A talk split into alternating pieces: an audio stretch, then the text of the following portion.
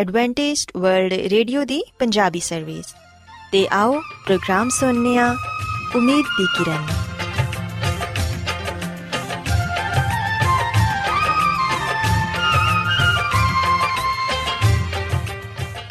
ਸਾਥਿਓ, ਪ੍ਰੋਗਰਾਮ ਉਮੀਦ ਦੀ ਕਿਰਨ ਦੇ ਨਾਲ ਮੈਂ ਤੁਹਾਡੀ ਮੇਜ਼ਬਾਨ ਫਰਾਸਲੀਮ ਤੁਹਾਡੀ ਖidmat 'ਚ ਹਾਜ਼ਰ ਹਾਂ।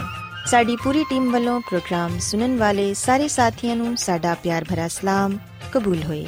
ਸਾਥਿਓ, ਉਮੀਦ ਕਰਨੀਆ ਕਿ ਤੁਸੀਂ ਸਾਰੇ ਖੁਦਾ ਤਾਲਾ ਦੇ ਫਜ਼ਲੋ ਕਰਮ ਨਾਲ ਖੈਰੀਅਤ ਨਾਲ ਹੋ।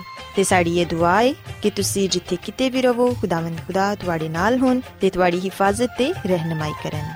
ਸਾਥਿਓ, ਇਸ ਤੋਂ ਪਹਿਲਾਂ ਕਿ ਅੱਜ ਦੇ ਪ੍ਰੋਗਰਾਮ ਨੂੰ ਸ਼ੁਰੂ ਕੀਤਾ ਜਾਏ, ਆਓ ਪਹਿਲਾਂ ਪ੍ਰੋਗਰਾਮ ਦੀ ਤਫਸੀਲ ਸੁਣ ਲਵੋ।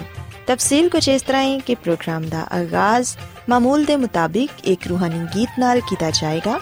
ਤੇ ਗੀਤ ਦੇ ਬਾਅਦ ਬੱਚਿਆਂ ਦੇ ਲਈ ਬਾਈਬਲ ਮੁਕੱਦਸ ਚੋਂ ਬਾਈਬਲ ਕਹਾਣੀ ਪੇਸ਼ ਕੀਤੀ ਜਾਏਗੀ ਤੇ ਸਾਥੀਓ ਪ੍ਰੋਗਰਾਮ ਦੇ ਆਖਿਰ 'ਚ ਖੁਦਾਵੰਦ ਦੇ ਖਾਦਮ ਅਜ਼ਮਤ ਇਮਨੁਅਲ ਖੁਦਾਵੰਦ ਦੇ ਅਲਾਹੀ ਪਾਕਲਾਮ ਚੋਂ ਪੈਗਾਮ ਪੇਸ਼ ਕਰਨਗੇ ਆਓ ਸਾਥੀਓ ਸਭ ਤੋਂ ਪਹਿਲਾਂ ਖੁਦਾਵੰਦ ਦੀ ਤਾਰੀਫ 'ਚ ਇਹ ਖੂਬਸੂਰਤ ਗੀਤ ਸੁਣਨੇ ਆ ਦੇ ਖੁਦਾ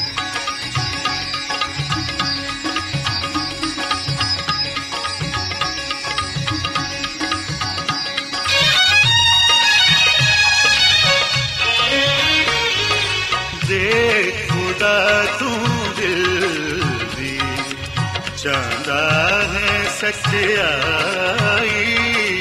ਮੇਰੇ ਦਿਲ ਵਿੱਚ ਹੈ ਰੱਬ। ਮੈਨੂੰ ਬਖਸ਼ ਦਨਾਈ। ਦੇਖ ਖੁਦਾ ਤੂੰ ਦਿਲ ਦੀ ਚਾਹੁੰਦਾ ਹੈ ਸੱਚਾਈ। ਜ਼ੂਫੇ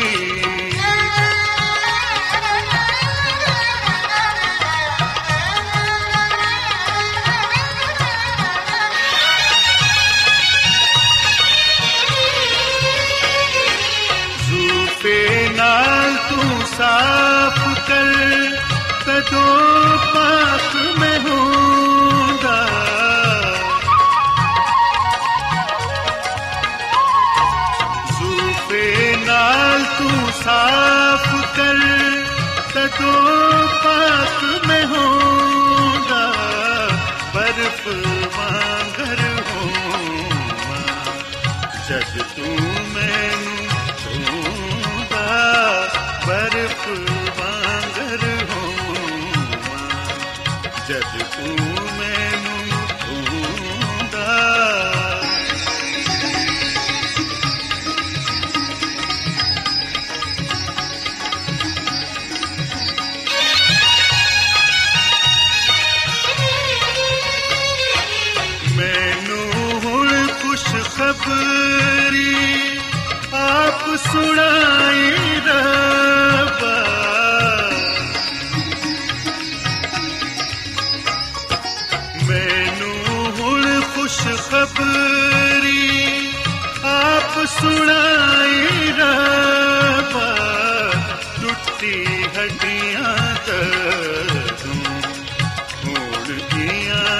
ਸਦਾ ਟੁੱਟੀ ਹੱਡੀਆਂ ਤੂੰ ਹੁਣ ਗੀਆਂ ਖੁਸ਼ ਸਦਾ।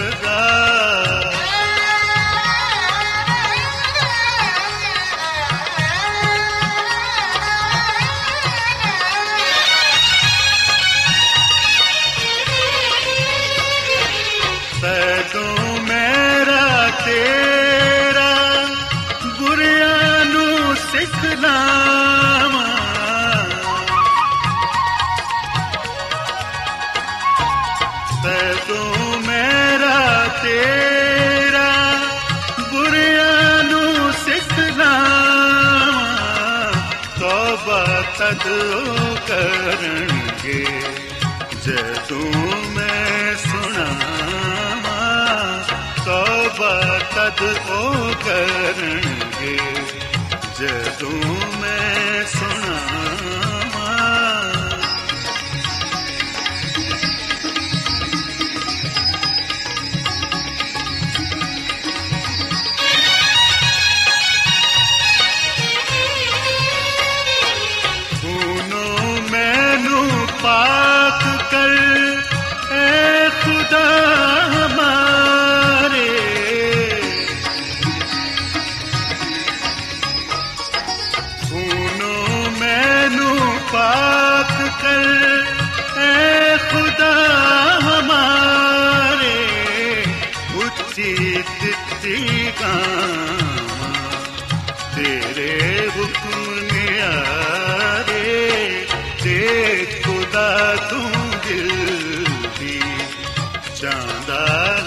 ਹੈ ਸਚਾਈ ਮੇਰੇ ਦਿਲ ਵਿੱਚ ਹੈ ਰੱਬ ਮੈਨੂੰ ਬਖਸ਼ ਦਨਾਈ ਦੇ ਖੁਦਾ ਤੂੰ ਦਿਲ ਦੀ ਚਾਹੁੰਦਾ ਹੈ ਸਚਾਈ ਪਿਆਰੇ ਬੱਚੋ ਖੁਦਾਵੰਦ ਦੀ ਤਾਰੀਫ ਦੇ ਲਈ ਹੁਣੇ ਤੁਹਾਡੀ ਖਿਦਮਤ 'ਚ ਜਿਹੜਾ ਖੂਬਸੂਰਤ ਗੀਤ ਪੇਸ਼ ਕੀਤਾ ਗਿਆ ਯਕੀਨਨ ਇਹ ਗੀਤ ਤੁਹਾਨੂੰ ਪਸੰਦ ਆਇਆ ਹੋਵੇਗਾ ਹੁਣ ਵੇਲੇ ਹੈ ਕਿ ਬਾਈਬਲ ਕਹਾਣੀ ਤੁਹਾਡੀ ਖਿਦਮਤ 'ਚ ਪੇਸ਼ ਕੀਤੀ ਜਾਏ ਸੋ ਬੱਚੋ ਅੱਜ ਮੈਂ ਤੁਹਾਨੂੰ ਬਾਈਬਲ ਮੁਕੱਦਸ 'ਚੋਂ ਏਲੀਆ ਨਬੀ ਦੇ ਬਾਰੇ ਦੱਸਾਂਗੀ ਕਿ ਖੁਦਾਵੰਦ ਖੁਦਾ ਨੇ ਆਪਣੇ ਬੰਦਾ ਦੀ ਕਿਸ ਤਰ੍ਹਾਂ ਹਿਫਾਜ਼ਤ ਤੇ ਰਹਿਨਮਾਈ ਕੀਤੀ ਪਿਆਰੇ ਬੱਚੋ ਅਗਰ ਅਸੀਂ ਬਾਈਬਲ ਮੁਕੱਦਸ 'ਚੋਂ ਸਲਾਤੀਨ ਦੀ ਪਹਿਲੀ ਕਿਤਾਬ ਇਹਦੇ 17ਵੇਂ ਬਾਪ ਨੂੰ ਪੜ੍ਹੀਏ ਤੇ ਇੱਥੇ ਅਸੀਂ ਇਸ ਗੱਲ ਨੂੰ ਪੜ੍ਹਦੇ ਹਾਂ ਕਿ ਅਖੀਬ ਬਾਦਸ਼ਾਹ ਇੱਕ ਸ਼ਰੀਰ ਸ਼ਖਸ ਸੀ ਤੇ ਉਹ ਬਣੀ ਇਸਰਾਇਲ ਤੇ ਹਕੂਮਤ ਕਰਦਾ ਸੀ ਤੇ ਉਹਦਾ ਇਹ ਫਰਮਾਨ ਸੀ ਕਿ ਸਾਰੇ ਲੋਕ ਬੁੱਤ ਦੀ ਪੂਜਾ ਕਰਨ, ਜਿੰਦਾ ਨਾਂ ਬਾਲ ਰੱਖਿਆ ਗਿਆ ਸੀ। ਲੇਕਿਨ ਬੱਚੋ, ਅਸੀਂ ਵੇਖਦੇ ਹਾਂ ਕਿ ਖੁਦਾਵੰਦ ਖੁਦਾ ਨੇ ਆਪਣੇ ਖਾਦਮ ਏਲੀਆ ਨਬੀ ਨੂੰ ਭੇਜ ਕੇ ਅਖੀਬ ਬਾਦਸ਼ਾਹ ਨੂੰ ਇਹ ਦੱਸਿਆ ਕਿ ਉਹਦੀ ਇਸ ਗਲਤੀ ਦੀ ਸਜ਼ਾ ਉਹਨੂੰ ਜ਼ਰੂਰ ਮਿਲੇਗੀ ਤੇ ਉਹਦੀ ਸਜ਼ਾ ਇਹ ਸੀ ਕਿ ਉਹਨੂੰ ਤੇ ਉਹਦੇ ਲੋਕਾਂ ਨੂੰ ਕਈ ਸਾਲਾਂ ਤੱਕ ਅਨਾਜ ਦੀ ਵਜ੍ਹਾ ਨਾਲ ਪਰੇਸ਼ਾਨੀ ਉਠਾਣੀ ਪਏਗੀ। ਤੇ ਉਹਦੀ ਕੌਮ ਭੁੱਖੀ ਪਿਆਸੀ ਮਰੇਗੀ। ਲੇਕਿਨ ਬੱਚੋ, ਬਾਈਬਲ ਮੁਕੱਦਸ ਚ ਅਸੀਂ ਪੜ੍ਹਦੇ ਹਾਂ ਕਿ ਏਲੀਆ ਨਬੀ ਖੁਦਾਵੰਦ ਖੁਦਾ ਦੇ ਖਾਦਮ ਸਨ ਤੇ ਉਹਨਾਂ ਨੂੰ ਹਰ ਰੋਜ਼ ਪਹਾੜੀ ਕਵੇ, ਰੋਟੀ ਤੇ ਗੋਸ਼ਤ ਲਿਆ ਕੇ ਦਿੰਦੇ, ਜਿਹਨੂੰ ਖਾ ਕੇ ਉਹ ਆਪਣਾ ਪੇਟ ਭਰ ਲੈਂਦੇ। ਤੇ ਜਿੱਥੇ ਏਲੀਆ ਨਬੀ ਰਹਿ ਰਹੇ ਸਨ ਉਸ ਗਾਰ ਦੇ ਕਰੀਬ ਹੀ ਇੱਕ ਸਾਫ਼ ਪਾਣੀ ਦਾ ਨਾਲਾ ਵੀ ਸੀ, ਜਿੱਥੋਂ ਏਲੀਆ ਨਬੀ ਪਾਣੀ ਪੀ ਕੇ ਆਪਣੀ ਪਿਆਸ ਬੁਝਾਉਂਦੇ ਸਨ। ਲੇਕਿਨ ਬੱਚੋ ਅਸੀਂ ਵੇਖਿਆ ਕਿ ਕੁਝ ਅਰਸੇ ਬਾਅਦ ਸਖਤ ਗਰਮੀ ਦੀ ਵਜ੍ਹਾ ਨਾਲ ਉਹ ਪਾਣੀ ਵਾਲਾ ਨਾਲਾ ਵੀ ਖੁਸ਼ਕ ਹੋ ਗਿਆ ਤੇ ਆਖਿਰ ਉਹ ਵਕਤ ਆ ਪਹੁੰਚਿਆ ਜਦੋਂ ਨਾਲੇ ਦਾ ਪਾਣੀ ਵੀ ਸੁੱਕ ਗਿਆ। ਹੁਣ ਉਹਨਾਂ ਦੇ ਲਈ ਇਹ ਜ਼ਰੂਰੀ ਸੀ ਕਿ ਉਹ ਕਿਸੇ ਦੂਸਰੀ ਜਗ੍ਹਾ ਤੇ ਚਲੇ ਜਾਣ। ਖੁਦਾਵੰਦ ਖੁਦਾ ਨੇ ਏਲੀਆ ਨਬੀ ਨੂੰ ਕਿਹਾ ਕਿ ਉੱਠ ਤੇ ਦੂਸਰੇ ਮੁਲਕ ਨੂੰ ਚਲਾ ਜਾ, ਜਿੱਥੇ ਇੱਕ ਬੇਵਾ ਔਰਤ ਤੇਰੀ ਪਰਵਰਿਸ਼ ਕਰੇਗੀ। ਤੇ ਬੱਚੋ ਅਸੀਂ ਵੇਖਨੀਆ ਕਿ ਏਲੀਆ ਨਬੀ ਨੇ ਖੁਦਾਵੰਦ ਖੁਦਾ ਦਾ ਹੁਕਮ ਮੰਨਿਆ ਤੇ ਉਹਨਾਂ ਨੇ ਆਪਣਾ ਸਫ਼ਰ ਸ਼ੁਰੂ ਕਰ ਦਿੱਤਾ। ਕਈ ਦਿਨਾਂ ਦੇ ਸਫ਼ਰ ਦੇ ਬਾਅਦ ਏਲੀਆ ਨਬੀ ਉਸ ਮੁਲਕ 'ਚ ਆ ਪਹੁੰਚੇ, ਜਿੰਦੇ ਬਾਰੇ ਖੁਦਾਵੰਦ ਨੇ ਉਹਨਾਂ ਨੂੰ ਦੱਸਿਆ ਸੀ। ਪਿਆਰੇ ਬੱਚੋ ਲੰਬੇ ਸਫ਼ਰ ਦੇ ਬਾਅਦ ਏਲੀਆ ਨਬੀ ਨੂੰ ਭੁੱਖ ਤੇ ਪਿਆਸ ਲੱਗੀ ਹੋਈ ਸੀ। ਜਿਵੇਂ ਹੀ ਏਲੀਆ ਨਬੀ ਉਸ ਮੁਲਕ 'ਚ ਪਹੁੰਚੇ, ਉਹਨਾਂ ਨੇ ਇੱਕ ਔਰਤ ਨੂੰ ਵੇਖਿਆ, ਜਿਹੜੀ ਕਿ ਸੁੱਕੀਆਂ ਹੋਈਆਂ ਟਹਿਨੀਆਂ ਇਕੱਠੀਆਂ ਕਰ ਰਹੀ ਸੀ, ਤਾਂ ਕਿ ਉਹ ਉਹਦੇ ਨਾਲ ਅੱਗ ਜਲਾ ਕੇ ਆਪਣਾ ਖਾਣਾ ਤਿਆਰ ਕਰ ਸਕੇ। ਪਿਆਰੇ ਬੱਚੋ ਜਿਵੇਂ ਹੀ ਏਲੀਆ ਨਬੀ ਨੇ ਉਸ ਔਰਤ ਨੂੰ ਵੇਖਿਆ ਤੇ ਉਹਨਾਂ ਨੇ ਉਸ ਔਰਤ ਨੂੰ ਕਿਹਾ ਕਿ ਮੈਨੂੰ ਥੋੜਾ ਜਿਹਾ ਪਾਣੀ ਲਿਆ ਦੇ ਤਾਂ ਕਿ ਮੈਂ ਪੀਵਾਂ। ਪਿਆਰੇ ਬੱਚੋ ਉਸ ਮੁਲਕ 'ਚ ਵੀ ਖੁਸ਼ਕ ਸਾਲੀ ਸੀ। ਖੁਰਾਕ ਤੇ ਪਾਣੀ ਦੀ ਉੱਥੇ ਵੀ ਬਹੁਤ ਕਮੀ ਸੀ। ਲੇਕਿਨ ਉਸ ਔਰਤ ਨੇ ਆਪਣੀ ਟੋਕਰੀ ਜ਼ਮੀਨ ਤੇ ਰੱਖੀ ਤੇ ਖੁਦਾਵੰਦ ਦੇ ਖਾਦਮ ਦੇ ਲਈ ਪਾਣੀ ਲੈਣ ਦੇ ਲਈ ਚਲੀ ਗਈ। ਪਿਆਰੇ ਬੱਚੋ ਜਿਵੇਂ ਹੀ ਉਹ ਔਰਤ ਪਾਣੀ ਲੈਣ ਦੇ ਲਈ ਜਾ ਰਹੀ ਸੀ, ਏਲੀਆ ਨਬੀ ਨੇ ਉਸ ਔਰਤ ਨੂੰ ਦੁਬਾਰਾ ਪੁਕਾਰ ਕੇ ਕਿਹਾ ਕਿ ਇੱਕ ਟੁਕੜਾ ਰੋਟੀ ਵੀ ਮੇਰੇ ਲਈ ਲੈਂਦੀ ਆਈ। ਪਿਆਰੇ ਬੱਚੋ ਜਦੋਂ ਏਲੀਆ ਨਬੀ ਨੇ ਉਸ ਔਰਤ ਨੂੰ ਇਸ ਤਰ੍ਹਾਂ ਕਿਹਾ ਤੇ ਉਹ ਔਰਤ ਪਿੱਛੇ ਮੁੜੀ ਤੇ ਬੜੀ ਉਦਾਸੀ ਨਾਲ ਗਰਦਨ ਹਿਲਾ ਕੇ ਕਹਿਣ ਲੱਗੀ ਕਿ ਮਾਫ ਕਰਨਾ, ਮੈਂ ਰੋਟੀ ਨਹੀਂ ਲਿਆ ਸਕਦੀ। ਮੇਰੇ ਕੋਲ ਰੋਟੀ ਨਹੀਂ, ਸਿਰਫ ਮੁਠੀ ਭਰ ਆਟਾ ਏ ਤੇ ਇੱਕ ਕੁੱਪੀ 'ਚ ਥੋੜਾ ਜਿਹਾ ਤੇਲ ਏ। ਵੇਖ, ਮੈਂ ਇਹ ਲੱਕੜੀਆਂ ਚੁਣ ਰਹੀਆਂ ਕਿ ਜਲਾ ਕੇ ਰੋਟੀ ਪਕਾਵਾਂ ਤੇ ਇਹ ਆਖਰੀ ਖਾਣਾ ਹੋਏਗਾ, ਜਿਹੜਾ ਮੈਂ ਤੇ ਮੇਰਾ ਬੇਟਾ ਖਾਵਾਂਗੇ ਤੇ ਫਿਰ ਮਰ ਜਾਵਾਂਗੇ। ਪਿਆਰੇ ਬੱਚੋ, ਜਦੋਂ ਏਲੀਆ ਨਬੀ ਨੇ ਉਸ ਔਰਤ ਦੀਆਂ ਇਹ ਗੱਲਾਂ ਸੁਨੀਆਂ ਤੇ ਏਲੀਆ ਨਬੀ ਨੇ ਉਹਨੂੰ ਤਸੱਲੀ ਦਿੰਦਿਆਂ ਹੋਇਆਂ ਇਹ ਕਿਹਾ ਕਿ ਤੂੰ ਮਤ ਡਰ, ਜਿਵੇਂ ਮੈਂ ਤੈਨੂੰ ਕਿਹਾ ਏ, ਉਹ ਕਰ। ਉਸ ਆਟੇ ਚੋਂ ਪਹਿਲੇ ਮੇਰੇ ਲਈ ਇੱਕ ਟਿਕਿਆ ਬਣਾ ਲਿਆ ਤੇ ਫਿਰ ਬਾਕੀ ਆਟੇ ਤੋਂ ਆਪਣੇ ਤੇ ਆਪਣੇ ਬੇਟੇ ਦੇ ਲਈ ਪਕਾ ਲਈ। ਪਿਆਰੇ ਬੱਚੋ, ਏਲੀਆ ਨਬੀ ਨੇ ਉਸ ਔਰਤ ਨੂੰ ਕਿਹਾ ਕਿ ਖੁਦਾਵੰਦ ਇਸਰਾਇਲ ਦਾ ਖੁਦਾ, ਇਹ ਫਰਮਾਂਦਾ ਹੈ ਕਿ ਜਦੋਂ ਤੱਕ ਮੈਂ ਮੀਂਹ ਨਾ ਬਰਸਾਵਾਂ, ਨਾ ਤੇਰੇ ਆਟੇ ਦਾ ਮਟਕਾ ਖਾਲੀ ਹੋਏਗਾ ਤੇ ਨਾ ਤੇਲ ਦੀ ਕੁੱਪੀ 'ਚ ਕਮੀ ਹੋਏਗੀ। ਤੇ ਉਸ ਔਰਤ ਨੇ ਏਲੀਆ ਨਬੀ ਦਾ ਯਕੀਨ ਕੀਤਾ ਤੇ ਜਲਦੀ ਨਾਲ ਜਾ ਕੇ ਉਹਦੇ ਕਹਿਣ ਦੇ ਮੁਤਾਬਿਕ ਕੀਤਾ। ਪਿਆਰੇ ਬੱਚੋ, ਬਾਈਬਲ ਮੁਕੱਦਸ 'ਚ ਅਸੀਂ ਵੇਖਦੇ ਹਾਂ ਕਿ ਖੁਦਾਵੰਦ ਦਾ ਵਾਦਾ ਸੱਚ ਸਾਬਤ ਹੋਇਆ। ਏਲੀਆ ਨਬੀ ਉਸ ਬੇਵਾ ਤੇ ਉਹਦੇ ਬੇਟੇ ਦੇ ਨਾਲ ਰਹਿਣ ਲੱਗੇ। ਹਰ ਰੋਜ਼ ਉਸ ਔਰਤ ਨੂੰ ਰੋਜ਼ ਦੀ ਰੋਟੀ ਦੇ ਲਈ ਆਟਾ ਤੇ ਤੇਲ ਮਿਲ ਜਾਂਦਾ ਸੀ। ਅਗਲੇ ਦਿਨ ਤਾਜ਼ਾ ਰੋਟੀ ਦੇ ਲਈ ਫਿਰ ਆਟਾ ਮੌਜੂਦ ਹੁੰਦਾ ਸੀ ਤੇ ਜਦੋਂ ਤੱਕ ਉਸ ਮੁਲਕ 'ਚ ਕਾਲ ਰਿਆ ਉਹਨਾਂ ਤਿੰਨਾਂ ਨੂੰ ਖਾਣ ਦੇ ਲਈ ਕਾਫੀ ਆਟਾ ਮਿਲਦਾ ਰਿਹਾ। ਸੋ ਬੱਚੋ, ਅਸੀਂ ਵੇਖਨੀਆ ਕਿ ਖੁਦਾਵੰਦ ਖੁਦਾ ਨੇ ਮੌਜਜ਼ਾਨਾ ਤਰੀਕੇ ਨਾਲ ਏਲੀਆ ਨਬੀ ਦੀ ਉਸ ਬੇਵਾ ਦੀ ਤੇ ਉਹਦੇ ਬੇਟੇ ਦੀ ਪਰਵਰਿਸ਼ ਕੀਤੀ ਬੇਸ਼ੱਕ ਉਸ ਮੁਲਕ 'ਚ ਖੁਸ਼ਕਸਾਲੀ ਸੀ ਲੇਕਿਨ ਫੇਰ ਵੀ ਖੁਦਾਵੰਦ ਖੁਦਾ ਨੇ ਇਹਨਾਂ ਤਿੰਨਾਂ ਦੀ ਪਰਵਰਿਸ਼ ਕੀਤੀ ਤੇ ਖੁਦਾਵੰਦ ਖੁਦਾ ਨੇ ਆਪਣੇ ਵਾਅਦੇ ਨੂੰ ਪੂਰਾ ਕੀਤਾ ਸੋ ਬੱਚੋ ਯਾਦ ਰੱਖੋ ਕਿ ਅੱਜ ਅਗਰ ਅਸੀਂ ਵੀ ਈਮਾਨ ਦੇ ਨਾਲ ਖੁਦਾਵੰਦ ਖੁਦਾ ਕੋਲੋਂ ਕੁਝ ਮੰਗਨੇ ਆ ਤੇ ਫਿਰ ਖੁਦਾਵੰਦ ਖੁਦਾ ਸਾਨੂੰ ਜ਼ਰੂਰ عطا ਫਰਮਾਉਂਦੇ ਨੇ ਜ਼ਰੂਰਤ ਇਸ ਗੱਲ ਦੀ ਹੈ ਕਿ ਅਸੀਂ ਆਪਣੇ ਈਮਾਨ ਨੂੰ ਮਜ਼ਬੂਤ ਕਰੀਏ ਯਿਸੂ ਮਸੀਹ ਤੇ ਈਮਾਨ ਲਿਆਈਏ ਤੇ ਸੱਚੇ ਦਿਲ ਨਾਲ ਖੁਦਾਵੰਦ ਕੋਲੋਂ ਦੁਆ ਕਰੀਏ ਜਦੋਂ ਅਸੀਂ ਕੋਈ ਵੀ ਚੀਜ਼ ਸੱਚੇ ਦਿਲ ਨਾਲ ਖੁਦਾਵੰਦ ਕੋਲੋਂ ਮੰਗਾਂਗੇ ਤੇ ਫਿਰ ਯਕੀਨਨ ਖੁਦਾਵੰਦ ਖੁਦਾ ਸਾਨੂੰ عطا ਫਰਮਾਨਗੇ ਸੋ ਮੈਂ ਉਮੀਦ ਕਰਨੀ ਆ ਕਿ ਅੱਜ ਦੀ ਬਾਈਬਲ ਕਹਾਣੀ ਤੁਹਾਨੂੰ ਪਸੰਦ ਆਈ ਹੋਵੇਗੀ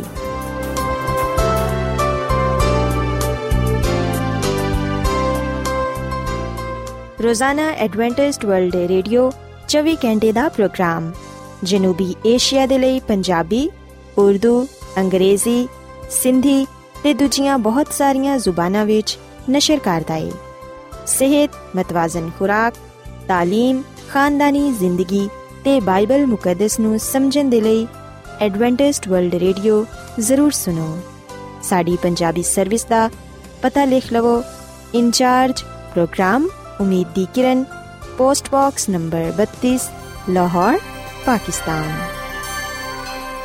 Adventist World Radio ਵੱਲੋਂ ਪ੍ਰੋਗਰਾਮ ਉਮੀਦ ਦੀ ਕਿਰਨ ਨਿਸ਼ਰ ਕੀਤਾ ਜਾ ਰਿਹਾ ਹੈ। ਹੁਣ ਵੇਲਾ ਹੈ ਕਿ ਅਸੀਂ ਖੁਦਾ ਦੇ ਪਾਕ ਕਲਾਮ ਚੋਂ ਪੈਗਾਮ ਸੁਣੀਏ। ਤੇ ਅੱਜ ਤੁਹਾਡੇ ਲਈ ਪੈਗਾਮ ਖੁਦਾ ਦੇ ਖਾਦਮ ਅਜ਼ਮਤ ਇਮਨੁਅਲ ਪੇਸ਼ ਕਰਨਗੇ। ਤੇ ਆਓ ਆਪਣੇ ਦਿਲਾਂ ਨੂੰ ਤਿਆਰ ਕਰੀਏ ਤੇ ਖੁਦਾ ਦੇ ਕਲਾਮ ਨੂੰ ਸੁਣੀਏ। ਯਿਸੂ ਮਸੀਹ ਦੇ ਨਾਮ ਵਿੱਚ ਸਾਰੇ ਸਾਥੀਆਂ ਨੂੰ ਸਲਾਮ। ਸਾਥੀਓ ਮੈਂ ਮਸੀਹ ਯਿਸੂ ਵਿੱਚ ਤੁਹਾਡਾ ਖਾਦਮ ਅਜ਼ਮਤ ਇਮਨੁਅਲ ਕਲਾਮੇ ਮੁਕੱਦਸ ਦੇ ਨਾਲ ਤੁਹਾਡੀ ਖਿਦਮਤ ਵਿੱਚ ਹਾਜ਼ਰ ਹਾਂ ਤੇ ਮੈਂ ਉਮੀਦ ਕਰਨਾ ਮੈਂ ਕਿ ਤੁਸੀਂ ਹੁਣ ਖੁਦਾਮ ਦੇ ਕਲਾਮ ਨੂੰ ਸੁਣਨ ਦੇ ਲਈ ਤਿਆਰ ਹੋ। ਸਾਥੀਓ, ਆਓ ਅਸੀਂ ਆਪਣੇ ਈਮਾਨ ਦੀ ਮਜ਼ਬੂਤੀ ਤੇ ਈਮਾਨ ਦੀ ਤਰੱਕੀ ਦੇ ਲਈ ਖੁਦਾਮ ਦੇ ਕਲਾਮ ਨੂੰ ਸੁਣੀਏ। ਅੱਜ ਅਸੀਂ ਖੁਦਾਮ ਦੇ ਕਲਾਮ ਚੋਂ ਇਸ ਗੱਲ ਨੂੰ ਸਿੱਖਾਂਗੇ ਕਿ ਯਿਸੂ ਮਸੀਹ ਸਬਤ ਦਾ ਖਾਲਿਕ ਹੈ ਸਾਥੀਓ, ਅਸੀਂ ਬਾਈਬਲ ਮੁਕੱਦਸ ਦੇ ਨਵੇਂ ਏਧਨਾਮੇ ਵਿੱਚ ਮਰਕਸ ਰਸੂਲ ਦੀ ਅੰਜੀਲ। ਇਹਦੇ ਦੋ ਬਾਬ ਦੀ 27ਵੀਂ ਤੇ 28ਵੀਂ ਆਇਤ ਵਿੱਚ ਇਹ ਗੱਲ ਪੜ੍ਹਨੇ ਆ ਕਿ ਯਿਸੂ ਮਸੀਹ ਨੇ ਫਰਮਾਇਆ ਕਿ ਸਬਤ ਆਦਮੀ ਦੇ ਲਈ ਬਣਿਆ ਹੈ, ਨਾ ਕਿ ਆਦਮੀ ਸਬਤ ਦੇ ਲਈ। ਸੋ ਇਬਨ ਆਦਮ ਸਬਤ ਦਾ ਵੀ ਮਾਲਿਕ ਹੈ ਸਾਥੀਓ, ਅਸੀਂ ਬਾਈਬਲ ਮੁਕੱਦਸ ਦੇ ਇਸ ਹਵਾਲੇ ਵਿੱਚ ਯਿਸੂ ਮਸੀਹ ਦੇ ਕਲਾਮ ਨੂੰ ਪਾਣੇ ਆ ਯਿਸੂ ਮਸੀਹ ਫਰਮਾਉਂਦੇ ਨੇ ਕਿ ਸਬਤ ਆਦਮੀ ਦੇ ਲਈ ਬਣਿਆ ਹੈ ਨਾ ਕਿ ਆਦਮੀ ਸਬਤ ਦੇ ਲਈ। ਸੋ ਇਬਨ ਆਦਮ ਸਬਤ ਦਾ ਮਾਲਿਕ ਹੈ। ਸੋ ਇਥੇ ਅਸੀਂ ਵਿਖਨੇ ਕਿ ਯਿਸੂ ਮਸੀਹ ਸਬਤ ਦੇ ਬਾਰੇ ਆਪਣੇ ਲੋਕਾਂ ਨੂੰ ਦੱਸਦਾ ਹੈ ਕਿ ਸਬਤ ਕਿੰਨਾ ਦੇ ਲਈ ਹੈ।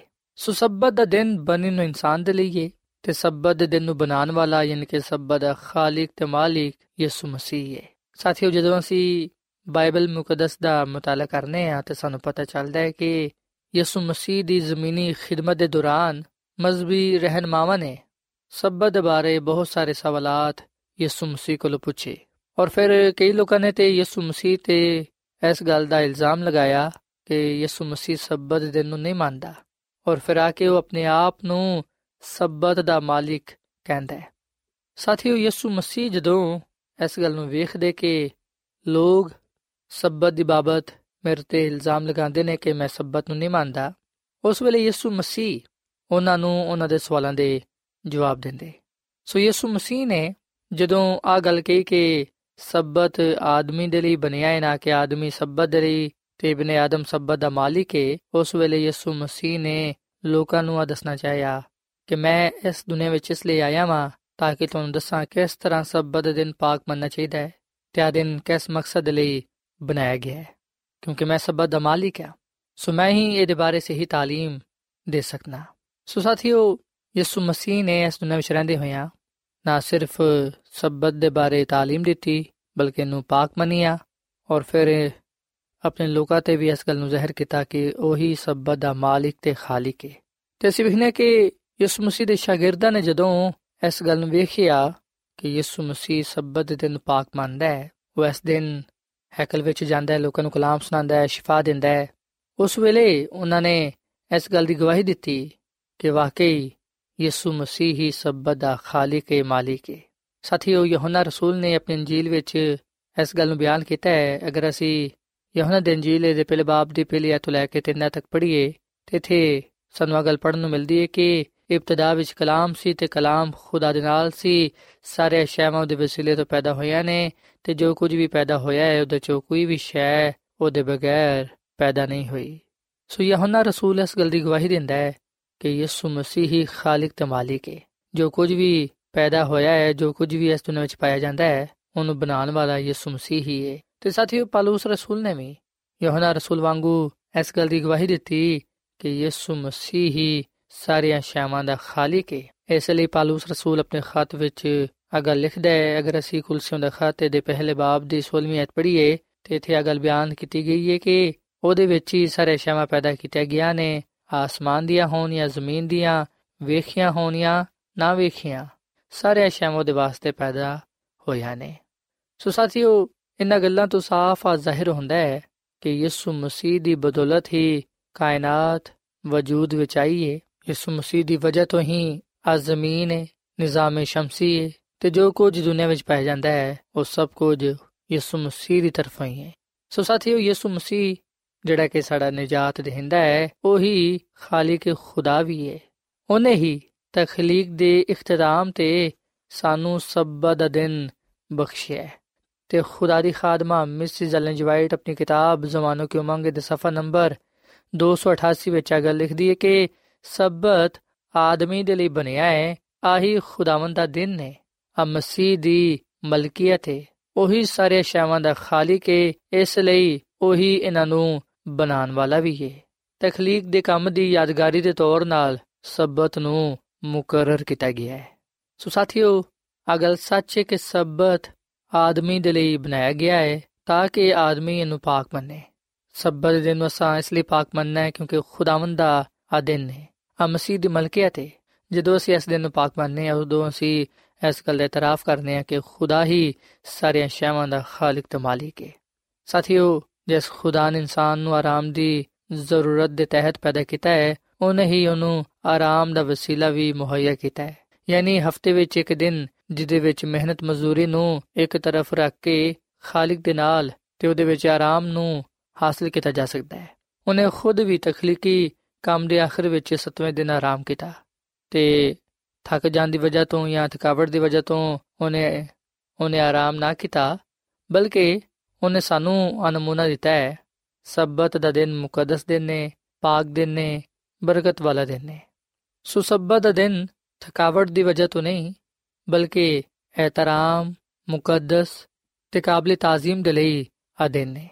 ਆ ਦਿਨ ਇਸ ਗੱਲ ਦਾ ਐਲਾਨ ਕਰਦਾ ਹੈ ਕਿ ਯਿਸੂ ਮਸੀਹ ਗੁਨਾਹਗਾਰਾਂ ਨੂੰ ਇਸ ਗੱਲ ਦੀ ਦਾਵਤ ਦਿੰਦਾ ਹੈ ਕਿ ਉਹਦੇ ਕੋਲ ਆਓ ਤੇ ਆਰਾਮ ਹਾਸਲ ਕਰੋ ਸਾਥੀਓ ਅਸੀਂ ਵਿਖਨੇ ਕਿ ਯਿਸੂ ਮਸੀਹ ਨੇ ਆ ਗੱਲ ਕਹਿ ਕੇ ਕਿ ਆਦਮੀ ਸਬਤ ਦੇ ਲਈ ਨਹੀਂ ਬਲਕਿ ਸਬਤ ਆਦਮੀ ਦੇ ਲਈ ਬਣਾਇਆ ਗਿਆ ਹੈ ਆ ਗੱਲ ਕਰਕੇ ਯਿਸੂ ਮਸੀਹ ਨੇ ਇਸ ਗੱਲ ਦੀ ਤਸਦੀਕ ਕੀਤੀ ਹੈ ਕਿ ਸਬਤ ਨੂੰ ਸਾਰੇ ਇਨਸਾਨਾਂ ਦੀ ਬਰਕਤ ਦੇ ਲਈ ਬਣਾਇਆ ਤੇ ਮੁਕਰਰ ਕੀਤਾ ਗਿਆ ਹੈ ਇਸ ਦਿਨ ਇਨਸਾਨ ਖੁਦਾ ਦੀ ਖਿਦਮਤ ਕਰਕੇ ਖੁਦਾ ਦੀ ਇਬਾਦਤ ਕਰਕੇ ਖੁਦਾ ਦੇ ਹਜ਼ੂਰ ਪਸੰਦੀਦਾ ਠਹਿਰ ਸਕਦਾ ਹੈ ਔਰ ਫਿਰ ਸਾਥੀਓ ਯਿਸੂ ਮਸੀਹ ਨੇ ਇਹ ਗੱਲ ਕਹਿ ਕੇ ਕਿ ਇਬਨ ਆਦਮ ਸਬਤ ਦਾ ਮਾਲਿਕ ਹੈ ਉਹਨੇ ਖੁਦ ਨੂੰ ਇਹਦਾ ਖਾਲਿਕ ਤੇ ਹੁਕਮ ਦੇਣ ਵਾਲਾ ਜ਼ਾਹਿਰ ਕੀਤਾ ਹੈ ਸੋ ਯਿਸੂ ਮਸੀਹ ਨੇ ਸਬਤ ਦਾ ਦਿਨ ਸਾਨੂੰ ਦਿੱਤਾ ਹੈ ਤਾਂ ਕਿ ਅਸੀਂ ਨਪਾਕ ਮੰਨੀਏ ਤੇ ਉਹਨੂੰ ਆਪਣਾ ਖਾਲਿਕ ਤੇ ਮਾਲਿਕ تسلیم ਕਰੀਏ ਸਾਥੀਓ ਖੁਦਾ ਦੀ ਖਾਦਮਾ ਮਿਸਿਸ ਐਲਨ ਜੀ ਵਾਈਟ ਆਪਣੀ ਕਿਤਾਬ ਜ਼ਮਾਨੋ ਕੀ ਉਮੰਗ ਦੇ ਸਫਾ ਨੰਬਰ 207 ਵਿੱਚ ਅਗਾ ਲਿਖਦੀ ਹੈ ਕਿ ਆਸਮਾਨੀ ਕੰਮ ਕਦੀ ਖਤਮ ਨਹੀਂ ਹੁੰਦਾ ਤੇ ਕਿਸੇ ਸ਼ਖਸ ਨੂੰ ਅੱਛੇ ਕੰਮ ਕਰਨ ਤੋਂ ਕਦੀ ਆਰਾਮ ਨਹੀਂ ਕਰਨਾ ਚਾਹੀਦਾ। ਸਬਤ ਉਹ ਦਿਨ ਨਹੀਂ ਜਿਹਦੇ ਵਿੱਚ ਅਸੀਂ ਸਿਰਫ ਫਜ਼ੂਲ ਕੰਮਾਂ ਤੋਂ ਆਰਾਮ ਕਰੀਏ। ਕਾਨੂੰਨ ਸਾਨੂੰ ਦੁਨਿਆਵੀ ਕੰਮ ਕਰਨ ਤੋਂ ਨਹੀਂ ਰੋਕਦਾ। ਮੁਸ਼ਕਲ ਵਾਲੇ ਕੰਮ ਬੰਦ ਕਰ ਦੇਣੇ ਚਾਹੀਦੇ ਨੇ। ਦੁਨਿਆਵੀ ਖੁਸ਼ੀ ਤੇ ਨਫੇ ਦੇ ਲਈ ਇਸ ਦਿਨ ਨੂੰ ਕਿਸੇ ਵੀ ਤਰ੍ਹਾਂ ਇਸਤੇਮਾਲ ਨਹੀਂ ਕਰਨਾ ਚਾਹੀਦਾ। ਜਿਸ ਤਰ੍ਹਾਂ ਖੁਦਾ ਨੇ ਆਪਣੇ ਕੰਮ ਤੋਂ ਆਰਾਮ ਕੀਤਾ ਤੇ ਇਹਨੂੰ ਬਰਕਤ ਦਿੱਤੀ ਉਸੇ ਤਰ੍ਹਾਂ ਇਨਸਾਨ ਨੂੰ ਆਪਣੇ ਰੋਜ਼ਮਰਾ ਕੰਮ ਤੋਂ ਬਾਜ਼ ਰਹਿਣਾ ਚਾਹੀਦਾ ਹੈ ਤੇ ਇਸ ਵੇਲੇ ਨੂੰ ਖੁਦਾ ਦੀ ਇਬਾਦਤ ਤੇ ਆਰਾਮ ਦੇ ਲਈ ਵਕਫ ਕਰ ਦੇਣਾ ਚਾਹੀਦਾ ਹੈ। ਯਿਸੂ ਮਸੀਹ ਦਾ ਬਿਮਾਰਾਂ ਨੂੰ ਸ਼ਿਫਾ ਦੇਣਾ ਕਾਨੂੰਨ ਦੇ ਮੁਤਾਬਿਕ ਸੀ ਆ ਸਬਤ ਨੂੰ ਜਲਾਲ ਦੇਣਾ ਸੀ। ਤੇ ਸਾਥੀਓ, ਖੁਦਾ ਦੀ ਖਾਦਮਾ ਮਿਸਿਸ ਐਲਨ ਜੀ ਵਾਈਟ ਆਪਣੀ ਕਿਤਾਬ ਕਦੀਮ ਅਬਾਈ ਬਜ਼ੁਰਗ ਵਾਂਬੀਆ ਦੇ ਸਫਾ ਨੰਬਰ 345 ਵਿੱਚ ਅਗਾ ਲਿਖਦੀ ਏ ਕਿ ਸਬਤ ਨੂੰ ਨਵੇਂ ਕਾਨੂੰਨ ਦੀ ਹیثیت ਦੇ ਨਾਲ ਪੇਸ਼ ਕੀਤਾ ਨਹੀਂ ਗਿਆ, ਬਲਕਿ ਇਹਨੂੰ ਇਸ ਤਰ੍ਹਾਂ ਪੇਸ਼ ਕੀਤਾ ਗਿਆ ਹੈ, ਜਿਹਦੀ ਬੁਨਿਆਦ ਖਲਕਤ ਦੇ ਸ਼ੁਰੂ ਵਿੱਚ ਪਾਈ ਗਈ ਸੀ। ਖਾਲਕ ਨੇ ਸਬਤ ਨੂੰ ਯਾਦਗਾਰ ਦੇ ਤੌਰ ਨਾਲ ਕਾਇਮ ਕੀਤਾ ਹੈ। ਸਬਤ ਖੁਦਾ ਨੂੰ ਆਸਮਾਨ ਤੇ ਜ਼ਮੀਨ ਦਾ ਖਾਲਕ ਜ਼ਾਹਿਰ ਕਰਦਾ ਹੈ। ਇਸ ਲਈ ਆ ਹਕੀਕੀ ਖੁਦਾ ਤੇ ਝੂਠੇ ਮਾਬੂਦਾਂ ਵਿੱਚ ਇਮਤੀਆਜ਼ ਜ਼ਾਹਿਰ ਕਰਦਾ ਹੈ। ਉਹ ਸਾਰੇ ਜਿਹੜੇ 7ਵੇਂ ਦਿਨ ਨੂੰ ਮੰਨਦੇ ਨੇ ਇਸ ਅਮਲ ਤੋਂ ਆ ਜ਼ਾਹਿਰ ਕਰਦੇ ਨੇ ਕਿ ਉਹ ਖੁਦਾ ਦੇ ਪਰਸਤਾਰ ਨੇ। ਸੋ ਸਾਥੀਓ ਅਗਲ ਸੱਚ ਹੈ ਕਿ ਸਬਤ ਖੁਦਾ ਨਾਲ ਇਨਸਾਨ ਦੀ ਵਫਾਦਾਰੀ ਦਾ ਇੱਕ ਨਿਸ਼ਾਨ ਹੈ, ਇੱਕ ਸਬੂਤ ਹੈ ਤੇ ਖੁਦਾਵੰਦਾ ਚਾਹੁੰਦਾ ਹੈ ਕਿ ਇਨਸਾਨ ਸਬਤ ਦਿਨ ਨੂੰ ਪਾਕ ਮੰਨੇ। ਸਾਥੀਓ, ਅੱਜ ਮੈਂ ਤੁਹਾਡੇ ਕੋਲੋਂ ਆ ਸਵਾਲ ਪੁੱਛਣਾ ਚਾਹਾਂਗਾ ਕਿ ਕੀ ਤੁਸੀਂ ਸਬਤ ਦੇ ਦਿਨ ਪਾਕ ਮੰਨਦੇ ਹੋ? ਕੀ ਕਦੀ ਤੁਸੀਂ ਇਸ ਗੱਲ ਨੂੰ ਜਾਣਨ ਦੀ ਕੋਸ਼ਿਸ਼ ਕੀਤੀ ਹੈ ਕਿ ਸਬਤ ਦਾ ਦਿਨ ਕਿਹੜਾ ਹੈ? ਅਗਰ ਤੁਸੀਂ ਇਸ ਗੱਲ ਤੇ ਇਮਾਨ ਲਿਆਂਦੇ ਹੋ ਕਿ ਸਬਤ ਦਾ ਦਿਨ ਮੌਜੂਦ ਹੈ ਸਬਤ ਦਾ ਦਿਨ ਹਫਤੇ ਦਾ ਦਿਨ ਹੈ ਸਬਤ ਦੇ ਦਿਨ ਨੂੰ ਪਾਕ ਮੰਨਣਾ ਚਾਹੀਦਾ ਹੈ ਤੇ ਫਿਰ ਕੀ ਤੁਸੀਂ ਆਪਣੀਆਂ ਜ਼ਿੰਦਗੀਆਂ ਤੋਂ ਇਸ ਗੱਲ ਨੂੰ ਜ਼ਾਹਿਰ ਕੀਤਾ ਹੈ ਕਿ ਤੁਸੀਂ ਇਸ ਗੱਲ ਦੀ ਗਵਾਹੀ ਦਿੱਤੀ ਹੈ ਆਪਣੀ ਜ਼ਿੰਦਗੀਆਂ ਤੋਂ ਕਿ ਤੁਸੀਂ ਸਬਤ ਦੇ ਨੂੰ ਪਾਕ ਮੰਨਦੇ ਹੋ ਤੇ ਖੁਦਾਵੰਦ ਨੂੰ ਆਪਣਾ ਖਾਲਕ ਤੇ ਮਾਲਿਕ تسلیم ਕਰਦੇ ਹੋ ਸਾਥੀਓ ਅਸਾਂ ਇਸ ਗੱਲ ਨੂੰ ਨਹੀਂ ਵਿਖਣਾ ਕਿ ਆਇਆ ਕਿੰਨੇ ਲੋਕ ਸਬਤ ਦੇ ਨੂੰ ਪਾਕ ਮੰਨਦੇ ਨੇ ਜਾਂ ਕਿ ਦੂਜੇ ਲੋਕ ਸਬਤ ਦੇ ਨੂੰ ਪਾਕ ਮੰਨਦੇ ਨਹੀਂ ਜਾਂ ਕਿ ਨਹੀਂ ਅਸਾਂ ਇਹਨਾਂ ਗੱਲਾਂ ਵਿੱਚ ਨਹੀਂ ਪੈਣਾ, ਬਲਕਿ ਅਸਾਂ ਇਸ ਗੱਲ ਨੂੰ ਵੇਖਣਾ ਹੈ ਕਿ ਬਾਈਬਲ ਮੁਕੱਦਸ ਸਾਨੂੰ ਇਸ ਗੱਲ ਦਾ ਹੁਕਮ ਦਿੰਦੀ ਏ, ਯਿਸੂ ਮਸੀਹ ਦਾ ਫਰਮਾਨ ਹੈ ਕਿ ਸਬਤ ਆਦਮੀ ਦੇ ਲਈ ਬਣਿਆ ਨਾ ਕਿ ਆਦਮੀ ਸਬਤ ਦੇ ਲਈ, ਇਬਨ ਆਦਮ ਸਬਤ ਦਾ ਮਾਲਿਕ ਹੈ ਕਿ ਮੈਂ ਸਬਤ ਦੇ ਦਿਨ ਨੂੰ ਪਾਕ ਮੰਨਣਾ ਵਾ? ਕਿ ਮੈਂ ਸਬਤ ਦੇ ਦਿਨ ਨੂੰ ਪਾਕ ਮੰਨ ਕੇ ਇਸ ਗੱਲ ਦਾ ਇਜ਼ਹਾਰ ਕਰਨਾ ਕਿ ਯਿਸੂ ਮਸੀਹ ਹੀ ਮੇਰਾ ਨਜਾਤ ਦੇਹਿੰਦਾ ਤੇ ਖਾਲਕ ਤੇ ਮਾਲਿਕ ਏ? ਸੋ ਅਸਾਂ ਆਪਣੀ ਜ਼ਿੰਦਗੀ ਨੂੰ ਵੇਖਣਾ ਹੈ ਤੇ ਇਸ ਗੱਲ ਨੂੰ ਪਰਖਣਾ ਹੈ ਕਿ ਕੀ ਅਸੀਂ ਖੁਦਾ ਦੇ ਕਲਾਮ ਤੇ ਉਹਦੇ ਹੁਕਮਾਂ ਤੇ ਅਮਲ ਕਰਨੇ ਆ। ਸਾਥੀਓ, ਖੁਦਾ ਦੀ ਖਾਦਮਾ ਮਿਸਿਸ ਐਲਨ ਜੀ ਵਾਈਟ ਆਪਣੀ ਕਿਤਾਬ ਜ਼ਮਾਨੋ ਕੀ ਉਮੰਗ ਦੇ ਸਫਾ ਨੰਬਰ 288 ਤੇ 289 ਵਿੱਚ ਆ ਗੱਲ ਲਿਖਦੀ ਹੈ ਕਿ ਇਸ ਲਈ ਇਬਨ ਆਦਮ ਸਬਤ ਦਾ ਮਾਲਿਕ ਵੀ ਹੈ ਆ ਕਲਾਮ, ਹਦਾਇਤ ਤੇ ਇਤਮਾਨਾਨ ਦੇ ਨਾਲ ਮਾਮੂਰ ਹੈ ਸਬਤ ਉਹਨੂੰ ਖਾਲਿਕ ਤੇ ਪਾਕ ਕਰਨ ਵਾਲਾ ਬਣਾ ਕੇ ਪੇਸ਼ ਕਰਦਾ ਹੈ ਇਸ ਤੋਂ ਜ਼ਾਹਿਰ ਹੁੰਦਾ ਹੈ ਕਿ ਉਹ ਆਸਮਾਨ ਔਰ ਜ਼ਮੀਨ ਦਾ ਖਾਲਿਕ ਹੈ ਤੇ ਉਹਦੀ ਵਜ੍ਹਾ ਤੋਂ ਹੀ ਆ ਦੁਨੀਆ ਤੇ ਜੋ ਕੁਝ ਦੁਨੀਆ ਵਿੱਚ ਪਾਇਆ ਜਾਂਦਾ ਹੈ, ਉਹ ਮੌਜੂਦ ਹੈ। ਹਿਸਕਲ ਦੀ ਕਿਤਾਬ ਦੇ ਵੀ ਬਾਬ ਦੀ 12ਵੀਂ ਅਧ ਵਿੱਚ ਉਹਨੇ ਫਰਮਾਇਆ ਕਿ ਮੈਂ ਆਪਣੇ ਸਬਤ ਵਾਲੇ ਦਿਨ ਵੀ ਉਹਨਾਂ ਨੂੰ ਦਿੱਤੇ ਨੇ ਤਾਂ ਕਿ ਉਹ ਮੇਰੇ ਤੇ ਉਹਨਾਂ ਦੇ ਦਰਮਿਆਨ ਨਿਸ਼ਾਨ ਹੋਣ ਤਾਂ ਕਿ ਉਹ ਜਾਣਨ ਕਿ ਮੈਂ ਖੁਦਾਵੰਦ ਉਹਨਾਂ ਦਾ ਮੁਕੱਦਸ ਕਰਨ ਵਾਲਾ ਹਾਂ ਸੋ ਇਸ ਲਿਹਾਜ਼ ਨਾਲ ਸਬਤ ਮਸੀਹ ਦੀ ਉਸ ਕੁਦਰਤ ਦਾ ਨਿਸ਼ਾਨ ਹੈ, ਜਿਸ ਤੋਂ ਉਹ ਸਾਨੂੰ ਪਾਕ ਕਰਦਾ ਹੈ। ਆ ਉਹਨਾਂ ਸਾਰਿਆਂ ਨੂੰ ਬਖਸ਼ਿਆ ਗਿਆ ਹੈ, ਜਿਨ੍ਹਾਂ ਨੂੰ ਮਸੀਹ ਯਸੂ ਨੇ ਪਾਕ ਠਹਿਰਾਇਆ ਹੈ ਸਬਤ ਉਹਨਾਂ ਨੂੰ ਦਿੱਤਾ ਗਿਆ ਹੈ ਜਿਹੜੇ ਯਿਸੂ ਮਸੀਹ ਦੇ ਵਸੀਲੇ ਨਾਲ ਖੁਦਾ ਦੇ ਲਈ ਬਣਾਏ ਗਏ ਨੇ ਸੋ ਸਾਥੀਓ ਆਓ ਅਸੀਂ ਅੱਜ ਇਸ ਗੱਲ ਦਾ ਫੈਸਲਾ ਕਰੀਏ ਕਿ ਅਸਾਂ ਸਬਤ ਦੇ ਦਿਨ ਪਾਕ ਮੰਨਣਾ ਹੈ ਕਿਉਂਕਿ ਸਬਤ ਦਾ ਦਿਨ ਖੁਦਾ ਦੇ ਨਾਲ ਵਕਤ ਗੁਜ਼ਾਰਨ ਦਾ ਦਿਨ ਹੈ ਸਬਤ ਦਾ ਦਿਨ ਸਾਨੂੰ ਆ ਮੌਕਾ ਫਰਾਹਮ ਕਰਦਾ ਹੈ ਕਿ ਅਸੀਂ ਖੁਦਾਵੰਦ ਆਪਣੇ ਖੁਦਾ ਦੇ ਨਾਲ ਜ਼ਿਆਦਾ ਤੋਂ ਜ਼ਿਆਦਾ ਵਕਤ گزار ਸਕੀਏ ਆਪਣੇ ਈਮਾਨ ਦੇ ਜ਼ਾਹਰ ਕਰ ਸਕੀਏ ਕਿ ਉਹ ਹੀ ਸਾਡਾ ਖਾਲਕ ਤੇ ਮਾਲਿਕ ਹੈ ਤੇ ਨਜਾਤ ਦੇਹਿੰਦਾ ਹੈ ਸਬਤ ਦਾ ਦਿਨ ਸਾਨੂੰ ਵੀ ਮੌਕਾ ਫਰਾਹਮ ਕਰਦਾ ਹੈ ਕਿ ਅਸੀਂ ਆਪਣੇ ਖਾਨਦਾਨ ਦੇ ਨਾਲ ਮਿਲ ਕੇ ਖੁਦਾ ਦੀ ਇਬਾਦਤ ਕਰ ਸਕੀਏ, ਖੁਦਾ ਦੇ ਹਜ਼ੂਰ ਆ ਸਕੀਏ, ਉਹਦੇ ਨਾਮ ਨੂੰ ਇੱਜ਼ਤ ਜਲਾਲ ਦੇ ਸਕੀਏ। ਸਬਤ ਦਾ ਦਿਨ ਸਾਨੂੰ ਵੀ ਮੌਕਾ ਫਰਾਹਮ ਕਰਦਾ ਹੈ ਕਿ ਅਸੀਂ ਲੋਕਾਂ ਦੇ ਲਈ ਗਵਾਹੀ ਠਹਿਰੀਏ, ਲੋਕਾਂ ਨੂੰ ਮਸੀਹ ਦੇ ਕਦਮਾਂ ਵਿੱਚ ਲਿਆ ਸਕੀਏ, ਤਾਂ ਕਿ ਜਿਸ ਤਰ੍ਹਾਂ ਸਾ ਨਜਾਤ ਪਾਈਏ, ਜਿਸ ਤਰ੍ਹਾਂ ਸਾ ਖੁਦਾਵੰਦ ਕੋਲੋਂ ਬਰਕਤ ਪਾਈਏ, ਉਹ ਵੀ ਬਰਕਤ ਪਾ ਸਕਣ। ਸੋ ਸਬਤ ਦਾ ਦਿਨ ਬਰਕਤ ਪਾਉਣ ਦਾ ਦਿਨ ਨੇ, ਸ਼ਿਫਾ ਪਾਉਣ ਦਾ ਦਿਨ ਨੇ। ਖੁਦਾ ਦੀ ਹਜ਼ੂਰੀ ਵਿੱਚ ਆਂਦਾ ਦਿਨ ਨੇ ਬਾਈਬਲ ਮੁਕੱਦਸ ਸਾਨੂੰ ਇਸ ਗੱਲ ਦਾ ਹੁਕਮ ਦਿੰਦੀ ਹੈ ਕਿ ਅਸੀਂ ਸਬਤ ਦਿਨ ਨੂੰ ਪਾਕ ਮੰਨੀਏ, ਕਿ ਅਸੀਂ ਖੁਦਾ ਦੇ ਹੁਕਮ ਨੂੰ ਪੂਰਾ ਕਰਨ ਦੇ ਲਈ ਤਿਆਰ ਹਾਂ। ਇਹਦਾ ਫੈਸਲਾ ਅਸਾ ਕਰਨਾ ਹੈ ਚਨਾਉ ਸਾਡਾ ਆਪਣਾ ਹੈ। ਸੋ ਸਾਥੀਓ, ਇਸ ਕਲਾਮ ਦੇ ਨਾਲ ਮੈਂ ਅੱਜ ਤੁਹਾਡੇ ਅੱਗੇ ਆ ਅਪੀਲ ਕਰਨਾ ਕਿ ਤੁਸੀਂ ਯਾਦ ਕਰਕੇ ਸਬਤ ਦੇ ਦਿਨ ਨੂੰ ਪਾਕ ਮੰਨੋ, ਕਿਉਂਕਿ ਆ ਹੁਕਮ ਸਾਨੂੰ ਖੁਦਾ ਦੀ ਤਰਫੋਂ ਮਿਲਿਆ ਹੈ। ਅਗਰ ਅਸੀਂ ਖੁਦਾ ਨਾਲ ਮੁਹੱਬਤ ਰੱਖਨੇ ਆ ਅਗਰ ਅਸੀਂ ਖੁਦਾਵੰਦ ਕੋਲੋਂ ਬਰਕਤ ਪਾਣਾ ਚਾਹਨੇ ਆ ਅਗਰ ਅਸੀਂ ਖੁਦਾਵੰਦ ਨੂੰ ਹੀ ਆਪਣਾ ਖਾਲਕ ਤੇ ਮਾਲਿਕ ਤੇ ਨਜਾਤ ਦੇ ਹਿੰਦਾ تسلیم ਕਰਨੇ ਆ ਤੇ ਫਿਰ ਅਸੀਂ ਸਭ ਦੇ ਨੂੰ ਪਾਕ ਮੰਨੀਏ ਤਾਂ ਕਿ ਅਸੀਂ ਉਹਦੇ ਨਾਮ ਨੂੰ ਇੱਜ਼ਤ ਤੇ ਜਲਾਲ ਦੇ ਸਕੀਏ ਸੋ ਸਾਥੀਓ ਇਸ ਵੇਲੇ ਮੈਂ ਤੁਹਾਡੇ ਨਾਲ ਮਿਲ ਕੇ ਦੁਆ ਕਰਨਾ ਚਾਹਨਾ ਆਓ ਅਸੀਂ ਸਾਰੇ ਆਪਣੇ ਆਪ ਨੂੰ ਖੁਦਾ ਦੇ ਹਜ਼ੂਰ ਪੇਸ਼ ਕਰੀਏ ਤੇ ਖੁਦਾਵੰਦ ਨੂੰ ਕਹੀਏ ਕਿ ਉਹ ਸਾਨੂੰ ਆ ਫਜ਼ਲ ਬਖਸ਼ੇ ਕਿ ਅਸੀਂ ਉਹਦੇ ਨਾਲ ਵਫਾਦਾਰੀਏ ਉਹਦੇ ਹੁਕਮਾਂ ਤੇ ਪੂਰਾ ਉਤਰੀਏ ਤੇ ਸਬਤ ਦੇ ਦਿਨ ਪਾਕ ਮੰਨ ਕੇ ਉਹਦੇ ਕੋਲੋਂ ਬਰਕਤ ਤੇ ਬਰਕਤ ਪਾ ਸਕੀਏ। ਆਓ ਸਾਥੀਓ, ਅਸੀਂ ਦੁਆ ਕਰੀਏ। ਐ ਜ਼ਮੀਨ ਤੇ ਆਸਮਾਨ ਦੇ ਖਾਲਕ ਤੇ ਮਾਲਿਕ ਜ਼ਿੰਦਾ ਖੁਦਾਵੰਦ, ਅਸੀਂ ਤੇਰੇ ਹਜ਼ੂਰਾਨੇ ਆ, ਤੇਰੇ ਨਾਮ ਨੂੰ ਇੱਜ਼ਤ ਤੇ ਜਲਾਲ ਦੇਨੇ ਆ, ਕਿਉਂਕਿ ਤੂੰ ਹੀ ਤਾਰੀਫ ਤੇ ਤਮਜੀਦ ਦੇ ਲਾਇਕ ਹੈ ਐ ਖੁਦਾਵੰਦ, ਅਸੀਂ ਤੇਰਾ ਸ਼ੁਕਰ ਅਦਾ ਕਰਨੇ ਆ ਕਿ ਤੂੰ ਸਬਤ ਦੇ ਦਿਨ ਬਣਾਇਆ ਹੈ ਤਾਂ ਕਿ ਅਸੀਂ ਇਹਨੂੰ ਪਾਕ ਮੰਨ ਕੇ ਤੇਰੇ ਕੋਲੋਂ ਬਹੁਤ ਸਾਰੇ ਬਰਕਤਾਂ ਨੂੰ ਪਾਣ ਵਾਲੇ ਬਣੀਏ ਐ ਖੁਦਾਵੰਦ ਸਬਤ ਇਸ ਗੱਲ ਦਾ ਨਿਸ਼ਾਨ ਹੈ ਕਿ ਤੂੰ ਹੀ ਸਾਡਾ ਖਾਲਕ ਤੇ ਮਾਲਿਕ ਤੇ ਨਜਾਤ ਰਹਿੰਦਾ ਹੈ ਤੂੰ ਹੀ ਸਾਡੀ ਫਿਕਰ ਕਰਨਾ ਹੈ ਤੇ ਤੂੰ ਸਾਨੂੰ ਹਮੇਸ਼ਾ ਖੁਸ਼ ਵੇਖਣਾ ਚਾਹਨਾ ਹੈ ਸੋ ਐ ਖੁਦਾਵੰਦ ਸਾਨੂੰ ਤੌਫੀਕ ਦੇ ਕੇ ਅਸੀਂ ਹਮੇਸ਼ਾ ਤੇਰੇ ਨਾਲ ਵਫਾਦਾਰੀ ਏ ਤੇ ਤੇਰੇ ਹੁਕਮਾਂ ਤੇ ਪੂਰਾ ਉਤਰ ਸਕੀਏ ਕਿਉਂਕਿ ਖੁਦਾਵੰਦ ਸਾਡੀ ਭਲਾਈ ਸਾਡੀ ਨਜਾਤ ਤੇਰੇ ਵਿੱਚ ਹੀ ਪਾਈ ਜਾਂਦੀ ਏ ਸਾਨੂੰ ਤੂੰ ਸਬਤ ਦੇ ਦਿਨ ਪਾਕ ਮੰਨਣ ਦੀ ਤੌਫੀਕ عطا ਫਰਮਾ ਤਾਂ ਕਿ ਅਸੀਂ ਹਮੇਸ਼ਾ ਤੇਰੇ ਨਾਲ ਜੁੜੇ ਰਹੀਏ ਤੇ ਤੇਰੇ ਨਾਮ ਨੂੰ ਹੀ ਇੱਜ਼ਤ ਜਲਾਲ ਲਈਏ ਐ ਖੁਦਾਵੰਦ ਅੱਜ ਦੇ ਕਲਾਮ ਦੇ ਵਸਿਲੇ ਤੋਂ ਸਾਨੂੰ ਸਾਰਿਆਂ ਨੂੰ ਤੂੰ ਬੜੀ ਬਰਕਤ ਦੇ, ਕਿਉਂਕਿ ਇਹ ਸਭ ਕੁਝ ਮੰਗ ਲੈਨੇ ਆ ਯਿਸੂ ਮਸੀਹ ਦੇ ਨਾਮ ਵਿੱਚ। ਆਮੀਨ।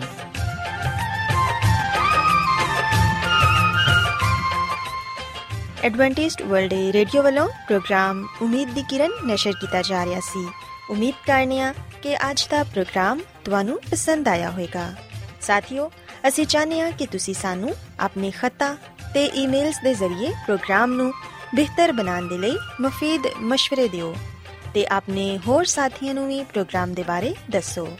ਖਤ ਲਿਖਣ ਦੇ ਲਈ ਤੁਸੀਂ ਸਾਡਾ ਪਤਾ ਨੋਟ ਕਰ ਲਵੋ।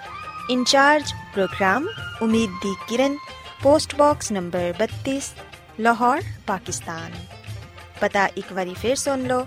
ਇਨਚਾਰਜ ਪ੍ਰੋਗਰਾਮ, ਉਮੀਦ ਦੀ ਕਿਰਨ post box number 32 Lahore Pakistan ساتھیو تسی ساڈا پروگرام ਇੰਟਰਨੈਟ ਤੇ ਵੀ ਸੁਣ ਸਕਦੇ ਹੋ। ਸਾਡੀ ਵੈਬਸਾਈਟ ਹੈ www.awr.org ਸਾਥਿਓ, ਕੱਲ ਇਸੇ ਵੇਲੇ ਤੇ ਇਸੇ ਫ੍ਰੀਕਵੈਂਸੀ ਤੇ ਫਿਰ ਤੁਹਾਡੇ ਨਾਲ ਮੁਲਾਕਾਤ ਹੋਏਗੀ। ਹੁਣ ਆਪਣੀ ਮੇਜ਼ਬਾਨ ਫਰਾਜ਼ ਸਲੀਮ ਨੂੰ ਇਜਾਜ਼ਤ ਦਿਓ। ਖੁਦਾ ਹਾਫਿਜ਼।